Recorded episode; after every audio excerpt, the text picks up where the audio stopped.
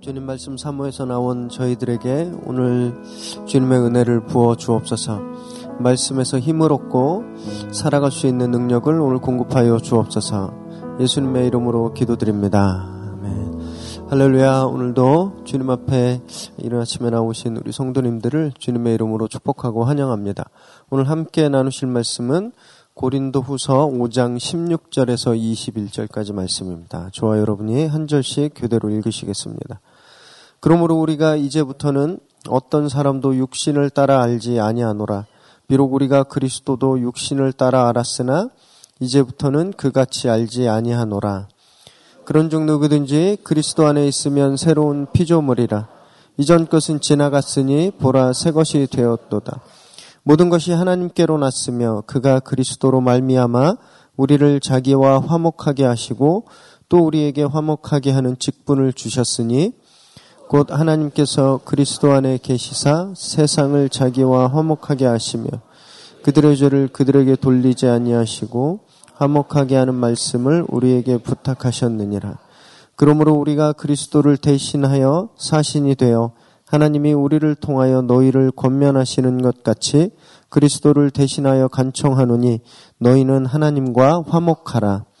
하나님이 죄를 알지도 못하신 이를 우리를 대신하여 죄로 삼으신 것은 우리로 하여금 그 안에서 하나님의 의가 되게 하려 하심이라. 아멘. 오늘 저에게 주시는 하나님의 말씀입니다. 저희가 계속해서 아침마다 묵상하는 고린도 후서에는 바울 사도가 고린도 교회에 보내는 애끓는 권면의 말씀들로 가득 차 있습니다. 가장 부유한 형편이었습니다. 다른 교회들에 비해서 굉장히 부유했고 또 성령의 은사도 넘치도록 받았던 아, 그 교회가 외부에서 들어온 유대주의자들의 잘못된 가르침 때문에 늘 분쟁이 끊이지 않았죠. 심지어는 이 바울 사도의 개척하신 바울 사도에 대한 비난과 음해로 어, 굉장히 혼란스러웠기 때문입니다. 예수님 때문에 우리가 하나님과 화평하게 되었습니다. 그렇기 때문에 우리도 성도들 간에 서로 화평해야 하는데 아, 그리고 또 세상을 화평케 해야 되는데 이 다툼이 가득한 그들의 모습이 이 바울 사도는 너무너무 안타까웠기 때문이죠. 그래서 오늘 본문에서도 바울 사도는 이 화평을 이루어라, 화목해라, 화목을 이루어라고 마음을 담아서 간곡하게 권하고 있는 것입니다. 흥정은 붙이고 싸움은 말려라라는 말이 있습니다. 그런데 요즘 가만히 보면 정반대인 것 같죠. 흥정은 오히려 회방을 놓고 싸움은 부추기는 그런 모습들을 우리가 많이 볼 수 있습니다. 다른 사람들의 말을 그분이 없는 데서 할 때도 오해를 좀 풀어주려고 노력하는 모습보다는 오히려 없는 말도 더 보태고 한술 더 어, 보태는 아, 그런 말을 지어내기까지도 하죠. 그렇기 때문에 고린도 교인들, 그 당시에 고린도 교인들 뿐만이 아니라 바로 이런 상황 가운데 있는 저희들도 그렇기 때문에 오늘 이 화목을 이루어라, 화평케 해라 라고 하는 이 말씀은 굉장히 중요한 가르침이라고 할 수 있는 것입니다. 우리는 이 다툼과 오해, 이 시기와 질투가 가득한 이 세상에서 어떻게 화평을 이룰 수 있을까요? 사도 바울은 먼저 죽어야 한다라고 말씀하고 있는데 16절 말씀을 함께 읽겠습니다. 시작. 그러므로 우리가 이제부터는 어떤 사람도 육신을 따라 알지 아니하노라. 비록 우리가 그리스도도 육신을 따라 알았으나 이제부터는 그같이 알지 아니하노라. 손바닥도 마주쳐야 소리가 난다는 말이 있습니다.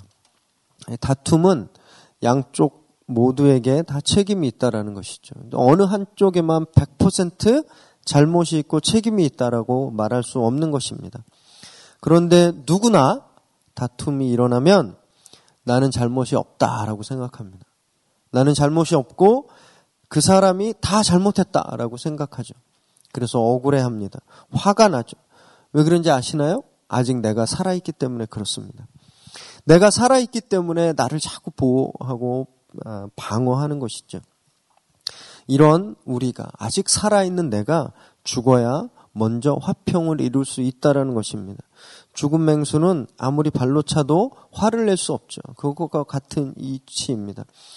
죽는다는 것이 무엇일까요? 바로 이 16절에 따르면 그것은 성령으로 산다라는 말과 같은 뜻이라고 합니다. 16절에서 우리가 육신을 따라 예수를 알았지만이라는 뜻은 성육신으로 오신 예수 그리스도를 알게 되었다라는 것을 문자적으로 그렇게 나타내고 있죠. 이 말 자체가 오해하시면 안 되는데 성육신으로 오신 예수님이 불완전하다 또는 예수님도 육신으로 오셨을 때는 한성질 하셨다라고 이해하시면 안 됩니다. 예수님이 육신으로 오셨을 때는 하나님이 이 세상에 두신 자연 법칙에 예수님이 순종하셨죠. 그래서 시간과 공, 간의 한계를 받아들이셨습니다. 그래서 예수님은 시간이 지나면서 잘하셨죠. 그리고 아픔도 느끼시고 슬픔도 느끼시고 기쁨도 느끼셨어요. 그리고 유대 땅에만 계셨습니다. 예수님이 유대 땅에 계실 때 동시에 서울에도 있고 이러지 않으셨죠. 아, 육신을 입고 오셨을 때 주님이 우리에게 보여주셨던 아, 스스로 순종하셨던 한계의 모습이었죠.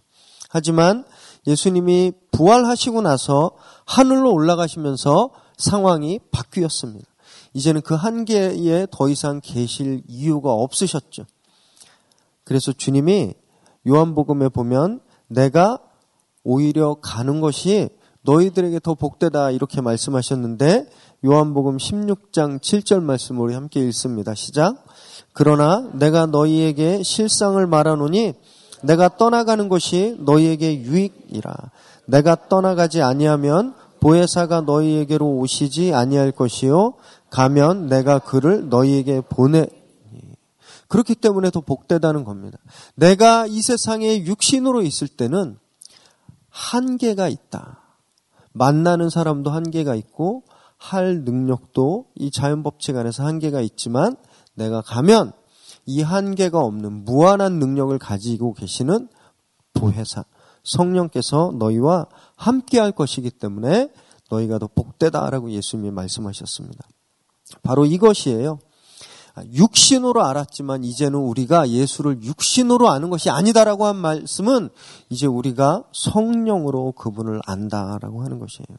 그렇기 때문에 우리도 우리가 가지고 있는 육신, 우리가 가지고 있는 이 육신, 이것으로 대하는 것이 아니라 성령으로 해야 된다라는 것을 말씀하고 있는 것이죠. 육신이 죽고, 나의 죄된 본성이 죽고, 성령으로 사는 삶, 이것이 바로 화평을 이루는 삶이라는 것입니다. 그렇기 때문에 저희는 육신이 아닌 성령으로 살아야 하는 것이죠. 주님께서 이미 2000년 전에 약속하셨던 그 보혜사가 우리에게 계시기 때문입니다. 내 의가 없어지고 우리가 성령으로 살 때 나의 의가 없어지고 아, 그렇기 때문에 어떤 공격과 핍박에도 우리가 감정으로 대하는 것이 아니라 우리 육신으로 대하는 것이 아니라 성령으로 대할 수 있는 것이기 때문에 그렇습니다. 이렇게 성령으로 사는 삶 아, 이것은 완전히 새로워진 삶을 뜻합니다. 17절 말씀을 읽습니다. 시작. 그런 중 누구든지 그리스도 안에 있으면 새로운 피조물이라 이전 것은 지나갔으니 보라 새 것이 되었도다. 새로운 피조물이란 것은 완전히 새로운 존재가 된다라는 것입니다. 이것은 세상에서 말하는 창조, 혁신과는 전혀 다른 뜻이 있죠. 아, 아이폰이 처음 나왔을 때 사람들은 전화기의 창조다, 뭐 이동통신의 창조다, 뭐 이런 찬사를 담긴 표현을 썼습니다. 그런데 사실 창조가 아니었죠. 왜냐하면 그 이전에 시장에 나왔다 사라진 옛날에 쓰셨던 분들은 기억하실 텐데 쓰리컴의 팜파일럿이나 뭐 소니의 클리에 같은 이런 PDA 기기들이 이미 나왔다 사라진 기기들을 새롭게 업그레이드한 것이었죠. 세상의 모든 창조라고 불리는 것들은 다 그렇습니다.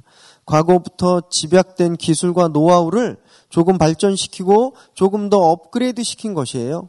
그런데 오늘 성경에서 말하고 있는 새로운 피조물이란 그런 것과는 차원이 다릅니다. 어떤 것을 조금씩 업그레이드 시켜서 좀 잘 만들어내고 더 세련되게 만들어낸 것과는 다르다라는 것이에요. 과거에는 절대 존재하지 않았던 것. 이전에는 찾아볼 수도 없었던 것. 과거와 연결되어 있지 않은 어떤 새로운 존재, 그것이 된다라는 것입니다. 왜냐하면 하나님께서 창조하셨기 때문에 그렇죠. 태초에 하나님은 이 온 세상에 흑암만이 가득했을 때 주님이 어둠을 조금씩 버전업 시키고 업그레이드 시켜서 어둠 3.0, 어둠 4.0 이렇게 버, 버전을 업그레이드 시켜서 빛을 만드신 것이 아니었습니다.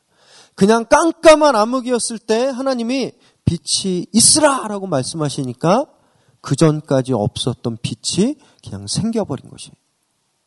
이것이 하나님이 하시는 창조라는 겁니다. 하나님이 하신 이 창조가 우리가 예수 그리스도를 믿고 성령으로 살기를 작정하는 그 순간 새 창조가 우리에게 이루어진다라는 것입니다.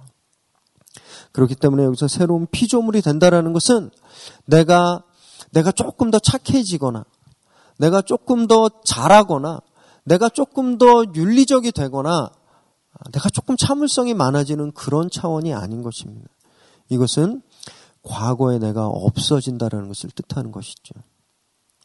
오늘 과거와 단절되는 그런 새로운 창조가 우리 안에 일어나게 되기를 주님의 이름으로 축원합니다. 내가 가지고 있는 아픔이 그냥 조금 더 치유되는 차원이 아니라 내가 고민하고 있는 문제들이 조금 더 마일드해지고 조금 아, 안 아파지고 이런 것이 아니라 그 문제들이 우리 삶 가운데서 완전히 끊어지게 될 것을 믿으시기 바랍니다. 우리 18절과 19절 말씀을 함께 읽습니다. 시작. 모든 것이 하나님께로 났으며 그가 그리스도로 말미암아 우리를 자기와 화목하게 하시고 또 우리에게 화목하게 하는 직분을 주셨으니 곧 하나님께서 그리스도 안에 계시 자기와 화목하게 하시며 그들의 죄를 그들에게 돌리지 아니하시고 화목하게 하는 말씀을 우리에게 부탁하셨느니라. 아멘. 그렇게 하나님의 새 창조로 새로운 존재가 된 우리들에게는 옛날에는 없었던, 과거에는 없었던 새로운 직분이 주어지게 되는데 그것은 화목해 하는 것이라는 겁니다. 누구도 이 책임으로부터 자유로울 수도 없고 벗어버리고 싶다고 벗어질 수도 없는 것입니다. 우리가 이 책임을 그냥 떠안게 된 이유는 바로 예수 그리스도 때문이시죠. 주님이 하나님과 우리를 화해시키기 위해서 그분이 화목제물이 되셨습니다. 우리는 이미 죄인이었기 때문에 우리 안에는 하나님과 화해할 수 있는 능력이 없었습니다. 선한 것을 할 수 있는 능력이 없었죠. 그냥 저희는 죄에 대한, 우리의 죄에 대한 처벌만을 기다릴 수밖에 없었습니다. 하지만 죄가 없으신 예수님께서 우리를 대신해서 죽으심으로 하나님께서 그의 죽음으로 말미암아 내가 너희와 내가 이 세상과 인간과 이제 화해하기로 하겠다라고 마음 먹으신 것이죠. 그렇기 때문에 그 화해로 인해서 우리에게 주어진 그 평화를 만드는 화평케 하는 책임은 우리가 거부할 수도 없고 거부할 수 있는 자격도 없습니다. 우리가 이것을 노력해야 한다. 나는 안 해도 되는데 노력해야 한다. 뭐 이런 옵션이 아닌 거예요. 여러분들이 아이폰을 사면 그 안에 그냥 iOS가 들어가 있죠. 삼성폰이나 LG폰을 사면 그 안에 안드로이드가 들어가 있는 것처럼 우리가 예수님을 믿는 그 순간 하늘로부터 부여된 그 화평케 하는 임무가 그냥 우리 안에 들어오게 되는 것입니다. 거부할 수가 없는 것이에요. 그렇기 때문에 저희는 무조건 어떤 상황에서도 평화의 메신저가 되어야 하는 것입니다. 20절 말씀을 함께 읽습니다. 시작. 그러므로 우리가 그리스도를 대신하여 사신이 되어 하나님이 우리를 통하여 너희를 건면하시는 것 같이 그리스도를 대신하여 간청하노니 너희는 하나님과 화목하라. 평화의 왕이신 우리를 위해서 하나님과 우리를 화해시키기 위해서 그 속죄 제물이 되신 그 평화의 왕이신 예수님을 대표하는 영적 대사들이 되어야 한다라는 것입니다. 그런데 이 평화의 사신이 되어야 했는데 고린도 교회들이 오히려 사신 죽음의 신 노릇을 그들이 하고 있으니 얼마나 바울사들은 안타까웠겠습니까? 그래서 그들에게 본질을 회복하라 고 간청하고 있는 것입니다. 예수로 말미암아 하나님과 화목한 그 상태, 그 본질, 그 상태를 회복하라고 간구하는 것이죠. 그래야 우리가 서로 화평할 수 있기 때문에 그렇습니다. 성도들 간에 화평할 수 있고 또 주변 이웃들과 우리가 화목할 수 있 게 되는 것이죠. 그런데 안타깝게 지금도 성경에서 말하고 있는 사신이 아닌 다른 사신 노릇을 하고 있는 경우를 우리 모습 속에서 많이 볼 수 있습니다. 세상을 평화롭게 하고 이웃을 화해시키고 화목해 해야 하는데 오히려 교회 다닌다고 하면서 믿지 않는 사람보다 더 사납고 더 강팍하고 양보 안 하는 분들을 우리들 모습 속에서 많이 볼 수 있죠. 세상과 똑같아도 비난을 당하는데 세상보다 더 하니까 그 비난이 얼마나 더 거세겠습니까? 그래서 요즘은 신앙인으로 사는 것이 그 어느 때보다도 힘든 시대입니다. 옛날엔 그런 모습들이 감춰질 수 있었습니다. 옛날엔 그런 모습들이 뉴스거리가 안 될 수도 있었어요. 하지만 요즘은 각종 미디어가 너무너무 발달해서 숨겨지지가 않습니다. 감춰질 수가 없어요. 목사가 어쨌다, 장로가 어쨌다, 이 교회가 어쨌다, 그 교회가 어쨌다, 그냥 바로 실시간으로 뉴스가 되고 있는 시대인 것이기 때문에 그렇습니다.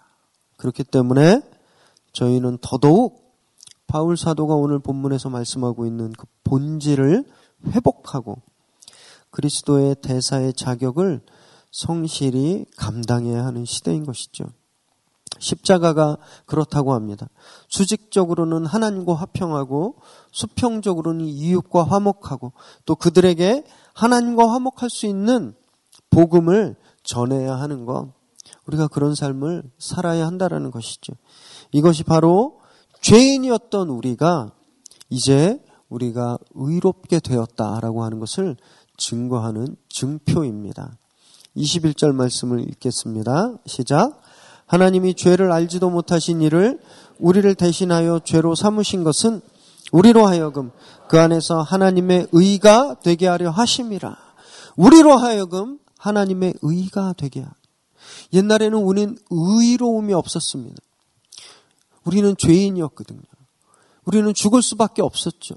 우리 안엔 선한 것이 없었습니다. 그러나 우리가 하나님의 대사로서의 자격을 회복하고 우리가 화목해 한다면 하나님이 우리를 의로운 증거로 삼아 주신다는 것이죠. 사랑하는 여러분, 외교관은 자신의 입장을 대변하거나 자기의 생각을 말하는 사람들이 아닙니다. 자기 생각이 어떠하든지 자기가 동의하든지 동의하지 않든지 자기가 어떤 상황에 처해 있든지 내가 아프든지 아프지 않든지 슬프든지 즐겁든지 오직 외교관들은 자신을 파송한 나라의 입장을 최선을 다해 대변하는 사람들이죠. 성경은 오늘 저희들에게 저희가 바로 그런 외교관이다라고 말씀하고 있습니다. 하늘로부터 이 세상에 파송된 그리스도의 대사들이다라고 우리에게 말씀하고 있는 것이죠. 그렇기 때문에 우리는 내 생각, 내 입장, 내가 좋아하는 것, 내가 싫어하는 것, 내 느낌, 내 감정, 내 상태를 이 세상에 알리는 사람들이 아니라는 것입니다. 보냄받은 자로서 하나님의 생각이 어떤 것인지, 주님이 무엇을 원하시는지, 하늘의 도가 무엇인지를 우리는 어떠한 상황에서도 증거하고 전파해야 하는 사람들이라는 것이죠.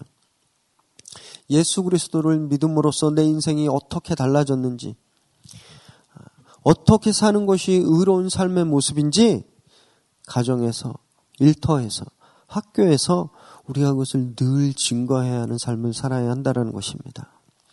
오늘 그 예수 그리스도의 대사의 자격을 그 모습을 회복하는 아침이 되시기를 주님의 이름으로 축원합니다. 그래서 우리가 우리 안에 의로움이 있음을, 우리 안에 성령이 살아 있음을, 하늘의 법이 무엇인지를 우리가 거하고 있는 모든 공간에서 증거하시는 저 여러분 되시길 주님의 이름으로 축원합니다. 기도하시겠습니다. 하나님 감사합니다. 오늘 고린도 교회에 하시는 말씀을 통하여 하나님 새로운 교회에 다니고 있는 저희들에게도 같은 가르침을 주셔서 감사합니다. 주님 저희가 예수 그리스도로 인하여 완전히 새로운 존재가 되었다는 사실을 저희가 놓치고 살 때가 너무나 많았음을 주 앞에 회개합니다. 주님 이전보다 조금 좋아진 삶이 아니라 어제보다 조금 나아진 삶이 아니라 과거와 완전히 달라진 삶의 모습을 오늘 저희가 회복하길 원합니다. 예수 그리스도로 말미암아 우리에게 주어진 하나님과 화목한 관계를 오늘 이 시간 회복하기를 원합니다. 하나님 그래서 저희가 평화의 사자로 평화의 대사로 이 세상에 예수 그리스도의 그 화목을 그 복음을 증거하는 저희가 되게 하여 주옵소서. 예수님의 이름으로 기도드립니다.